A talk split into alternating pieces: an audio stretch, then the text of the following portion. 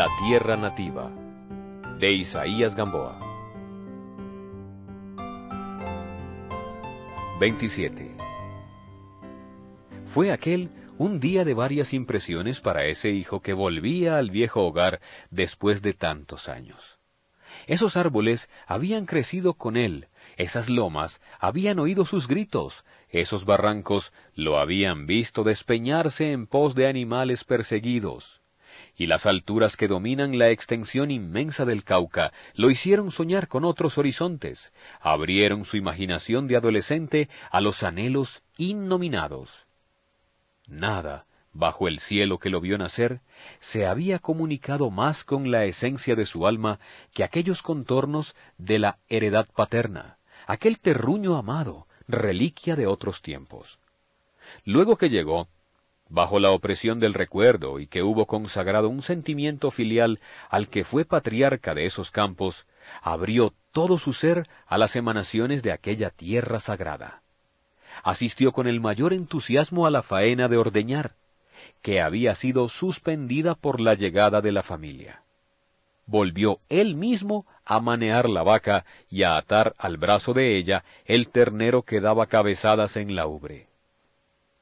—¡No se me ha olvidado esto! —decía en tanto que sacaba la leche en anchos y resonantes chorros, mientras un muchacho por el otro lado sostenía la vasija. Repitió la operación muchas veces sin sentir débiles sus puños, y al soltar la manea daba palmadas en el anca de los mansos animales, extrañando solo que ya las vacas de entonces no fueran las mismas de cuando él era muchacho. La estrella, la mariposa, la diamela y tantas otras que lo habían hecho rabiar antes, sin dejarlas de querer. Ahora no existían sino las hijas o nietas de esas. Sólo vivía aún, vieja pero siempre con aires de orgullo, la maravilla, la más donosa, más lechera y más joven del hato de antaño. Las muchachas se reían de los entusiasmos y reminiscencias de Andrés. Eleazar sonreía bondadosamente con satisfacción. Andrés llenó sendos vasos de leche que rebosaron de espuma para su hermana, Celia e Isabel, las cuales, después de tomar, quedaron deliciosamente encantadoras con ligeros bozos blancos. Nelo fue más práctico para obsequiar a Carolina. Preguntó cuál era la vaca más mansa, que dejara llegar mujeres, y habiendo puesto a su disposición la adormidera, porque cerraba los ojos cuando la ordeñaban, la maneó el joven, ató el ternero y convidó a la chica para que la sacaran juntos, cada uno a un lado de la vaca. —Pero no hemos traído balde ni totuma —dijo Carolina. —Ya verás —repuso Nelo—. Abre la boca y cierra los ojos. Hízolo la niña, y Nelo le echó dulcemente chorritos de leche en la boca. Linda cavidad sonrosada, con dos hileritas de dientes que parecían cristales de la loma. Carolina dio un débil grito porque se estaba ahogando. Y Nelo suspendió la operación diciéndole: —¿Te gusta? —Sí, es muy sabroso. —Ahora tú a mí. Pero la niña en vano apretó la ubre de la vaca, no pudo ordeñar. La dormidera despertó con el retozo y Carolina corrió asustada. Nelo reía. Qué olor campestre y sano se desprendía del corral.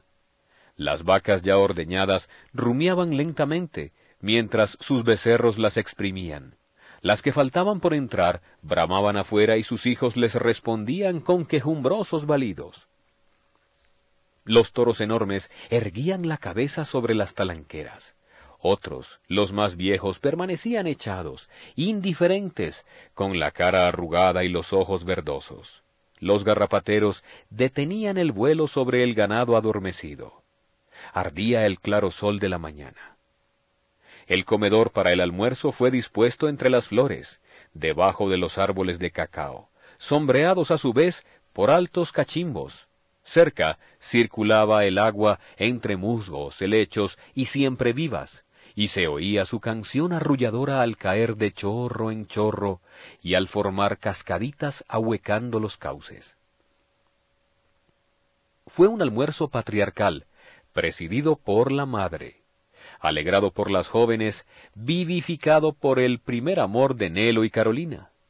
Conchita, la hija de Eleazar, revoloteaba como un ángel de invisibles alas. Andrés sintió más que nunca el inmenso vacío de su pecho. Hubiera querido ver allí a alguien, a aquella de quien había hablado la madre, una que significara para él lo que Carolina para su hermano menor. Se quedó pensando, como solía en tales ocasiones. Entretanto, Soledad, Celia e Isabel sonreían y secreteaban maliciosamente, queriendo llamarle la atención. Él observó, sin adivinar la causa de aquella juvenil coquetería. —¿Quién quiere cambiar reinas por jazmines? —dijo riendo la alegre Isabel. Entonces Andrés comprendió de qué se trataba. Cada una de ellas tenía en los cabellos una parásita de la misma clase de aquellas que había enviado Marta. Soledad les había contado a sus primas y ahora trataban de bromear. —¿Hay aquí también de estas flores? —preguntó Andrés, fingiendo indiferencia. —Sí —repuso Soledad—, hay en la horqueta grande del Chambimbe. Ahora iremos a verlas. Solo que no son tan bonitas, tan, entre comillas, llenas de piedras preciosas como otras. Y acentuó esa frase que era de Andrés. —¿De qué se trata? —preguntó Eleazar. —Bromas que quieren hacerle —contestó la madre. —¿Y quién es ella? —Una a quien no conozco —dijo Andrés. —Pero yo sí la conozco —repuso Soledad con intención. Andrés embromó entonces a Isabel con B.G. Le nombró apenas las iniciales y ella se puso encendida súbitamente. —¡Qué lástima! —agregó él— que no lo hayamos convidado. —Y que no hubieran convidado a otra —le contestó Isabel. Después fueron a ver las parásitas. Colgaban las varas florecidas sobre el viejo Chambimbe. En la corteza del árbol se veían como antiguas cicatrices las letras y monogramas de nombres amados, obra de los hermanos de Andrés y de él mismo, signos de las primeras impresiones. Se pusieron a leer. —L.T. —dijo Soledad. Esta era Lola, a quien tanto quiso Fernando. —Explicó Andrés. —Una R. —¿La grabó Pablo? —Ah —dijo Soledad—. Ya sé. Levantaron un ramo colgante para ver más. Las macetas cubrían un monograma hecho por Andrés. Él lo reconoció. Deformada la cifra, parecía la herida por donde ha salido una bala. Andrés miró ese signo con tristeza, y al soltar la vara florecida, las flores taparon aquel monograma deformado por el tiempo. Las flores nuevas cubren la antigua herida, pensó Andrés, deduciendo un símbolo profundo. En el cielo, las nubecillas blancas fingían alas angélicas y palmas virginales. Nelo sacó su cortaplumas y grabó hondamente dos letras enlazadas. N.C. Carolina lo envolvió en una llamarada de amor. Entonces se presentó Eleazar con la madre. Le llevaba la guitarra a Celia. Y allí, sobre la tapia de piedra, bajo el amplio ramaje del Chambimbe, vibró el melancólico instrumento, y tres voces juveniles, incultas y puras, entonaron amorosas canciones. El rumor de la fuente acompañó ese canto. A la hora del calor, después de un baño agradable en los charcos de la quebrada, la mujer del mayordomo obsequió a la familia con un gran azafate de nísperos madurados en la paja y de madroños cuya áspera corteza quebradiza, al ser apretada, se rompe y ofrece el dulce fruto que a la vista semeja copos de algodón. Por la tarde hubo un incidente que pudo ser de graves consecuencias. Tratábase de enlazar un ternero grande e indómito que se había salido a la planeta de la manga. Las muchachas sobre el vallado veían la escena. El ternero estaba furioso. Nelo, estimulado por la presencia de Carolina, se lanzó al plan, boleando la guasca, echó el lazo y enlazó al animal con aplauso de todos. Esto distrajo al joven. El ternero dio una vuelta rápida, enredándolo, y al arrancar frenético, Nelo cayó de espaldas. Fue un golpe seco que lo dejó inmóvil. Todos se precipitaron a él, anhelante, gritando las mujeres. Andrés reclamó la calma. Eleazar ordenó a un mozo que trajera agua. Carolina, bañada en llanto, con desesperación, se arrodilló ante Nelo y, sosteniéndole con ambas manos la cabeza, acercó a él los labios y le gritó: —¡Nelo, por Dios, despierta! Él abrió los ojos como si el reclamo amoroso hubiera llegado hasta lo más recóndito de su alma y, pálido, volviendo en sí, se incorporó. —No ha sido nada —dijo—, ya ha pasado. Y tomando una mano de la adorada niña, agregó con ternura: —Tú me llamaste, tú. Al volver a la casa, ya iba en su estado normal y nadie quiso decir nada a la madre. Empezaba a oscurecer cuando la familia salió de regreso a la ciudad. Eleazar iba ahora con Andrés. Este oía atentamente a su hermano, que le hablaba con aquel tono bajo y seguro con que se tratan los asuntos serios, las convicciones profundas que un alma quiere arraigar en otra alma.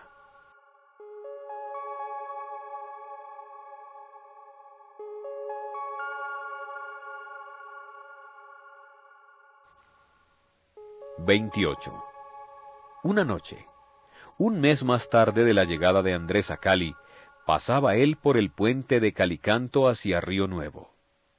Iba al fin a hacer esa visita que de una manera inexplicable había tomado en su pensamiento caracteres tan raros y cuya verificación era aplazada cada día sin saber por qué. ¿Temía? ¿Este temor era propio de sus ideas amargas? De aquellas ideas enfermizas y tristes que lo habían hecho desdichado por un falso concepto de la vida, por enmarañar la madeja de seda de los sentimientos. La nueva inquietud de su alma tenía ahora una causa tan leve, tan pequeña, tan linda: unas flores. Temía. Y sin embargo, una atracción desconocida lo impulsaba hacia esa otra existencia que debía de tener con la suya alguna armonía misteriosa. Con las palabras que pronunciara Soledad acerca de Marta, había forjado él un poema, una leyenda, una de esas cosas oscuras de su imaginación. Ese nombre ya lo tenía a cada instante en el pensamiento y en los labios. Aquella noche sintió súbitamente el anhelo invencible de verla, de oírla. Su espíritu, modelado en delicadezas estéticas, reclamaba quizá los altos placeres que proporciona la belleza. Su corazón, sintiéndose solo en medio de la dicha de los otros, anhelaba acaso que también para él llegara la felicidad. En su determinación casi instintiva no se daba cuenta de si iba como poeta a buscar a la artista o como hombre en busca de una mujer amada. Ya al pasar por el puente, una medialuna pálida proyectó sobre las baldosas la sombra de Andrés. A medida que se acercaba a la casa percibía claramente las notas de un piano, notas medio apagadas en el silencio de la noche. Entre comillas. «Es ella», pensó, y este pensamiento y el recuerdo de que iba a verla le sobresaltaron. Ya en la puerta se detuvo un momento para oír. La música le sugirió la visión de la hermosura ante el teclado. Llamó. Las notas callaron de repente. Un criado vino a abrir. Entró, poseído de cierto respeto, de cierto temor. En el salón solo había dos personas. Una de ellas, el padre de Marta, que al ver a su joven amigo salió a encontrarlo, con una frase de grata sorpresa: —¡Bienvenido! Inmóvil, como si hubiera sido sorprendida, una joven hallábase en pie cerca del piano. Andrés vaciló. Conducida hasta ella, dijo el padre. Reconózcanse ustedes, mi hija Marta, nuestro amigo del campo. Este no encontró ni una palabra. Estrechó suavemente la mano que la joven le tendía y se inclinó respetuoso. Ella dijo apenas, «Señor», inclinándose también. Y en este acto, los párpados de crespas pestañas velaron sus ojos hermosísimos. Era alta, esbelta, blanca. Entraron dos personas más, la madre y la hija mayor, Matilde, con lo cual empezaron las frases de estilo propias de esa primera visita. En la disposición de las sillas, Andrés quedó oblicuamente a cierta distancia de ella, que permanecía en tímido silencio mientras hablaban los demás. Él, para atraerla así, le dijo, «Deseaba agradecerle personalmente una atención suya, tan delicada como las mismas flores. Pero yo recibí de Soledad otras muy lindas en nombre de usted», dijo la joven con naturalidad, y agregó dirigiéndose a su madre, «Todavía se acuerda de unas reinas que le mandamos».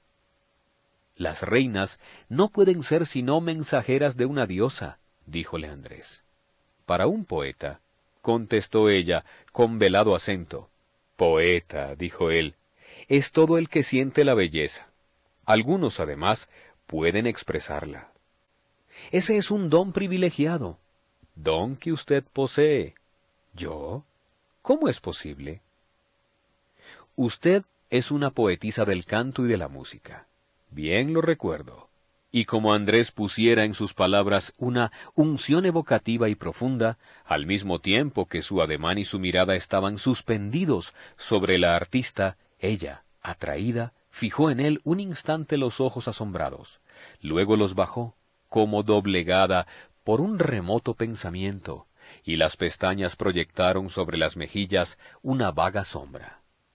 Con un movimiento inconsciente extendió la mano hacia el teclado, y uno de sus dedos arrancó una nota. «Tocaba usted cuando llegué yo», dijo Andrés. Y hablando de música, fue entonces recordada la noche en que él había estado por la primera vez allí. El concierto de la estudiantina bogotana, el triunfo de Marta. Ella guardaba obstinado silencio.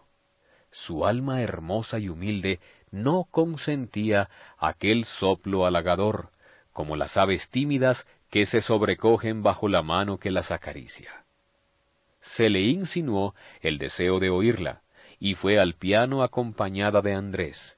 Sintió él contra el suyo las morbideces del brazo redondo.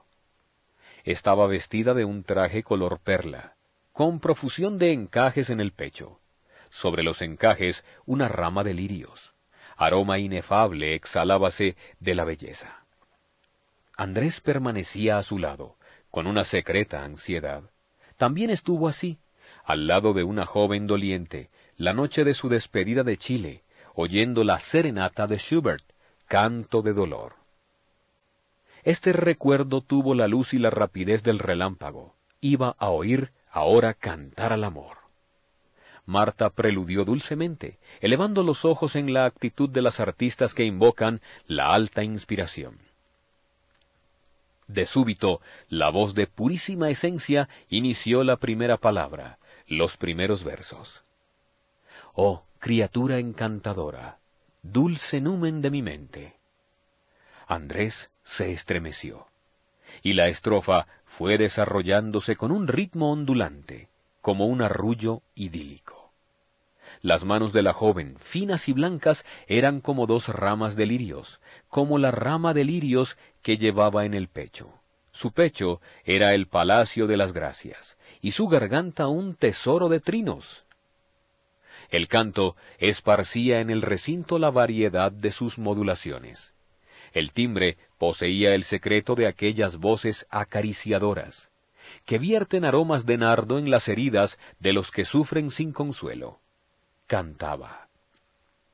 Blanca eres, con la albura, del jazmín en la corola, cual la espuma de la ola, cual la hostia del altar. Temblaba su voz ligeramente. Temblaban los cabellos a los movimientos de la ejecución. ¡Qué magnificencia la de esa cabellera medio descogida! Negro manto si hubiese estado completamente suelta, dividida sobre las sienes en dos bandas. La floja madeja estaba sujeta por un lacito rosa y una flor. Un bucle compacto se prolongaba por la espalda desde la leve cinta. Morena por los ojos y por el cabello, poseía la blancura que decía la canción. La blancura del jazmín, de la espuma, de la hostia, cantaba. Cual niebla que del monte va flotando por la falda, cual la púdica guirnalda de simbólico azahar. A esta frase, él creyó ver la frente virgínea ceñida por las flores castas. En las últimas estrofas, donde el poeta había pedido para él un recuerdo, al decir adiós, la nota se hizo más íntima, más melodiosa, vertiendo toda su dulzura. Tanta dulzura brotaba de la urna roja de esos labios. El acento se tornaba cada vez más evocativo. Era el acento de la reminiscencia. No me olvides, cuando errante por el ancho mundo siga. No me olvides, tierna amiga, que tu bardo volverá. A Andrés le parecía que estaba oyendo una canción lejana, que allí a su lado no había un cuerpo sino una alma celeste. Creía sentir rumores de alas impalpables y fragancias de un paraíso a donde lo hubiera transportado un ángel. ¿Eran esos sus versos? ¿Qué magia tenían desconocida para él? No. La belleza procedía de ella, poseedora de un encanto misterioso. Andrés percibía que esa música, esas estrofas suyas, habían sido cantadas muchas veces con predilección, con amor, porque cada verso estaba enternecido por el sentimiento, valorado por una larga complacencia. La última nota subió altísima como una aspiración a lo infinito, como una flecha de oro lanzada del corazón al cielo, como el eco de una esperanza inmortal. ¿De quién era la magia? Se puso en pie la artista, transfigurada por la inspiración. A Andrés le pareció más alta, y de la altura de esa belleza inaccesible descendió sobre él, sobre su frente, la luz de los ojos soberanos, ojos cargados de sombra y languidez. Cuando Andrés salió, el cielo estaba luminoso por sí mismo.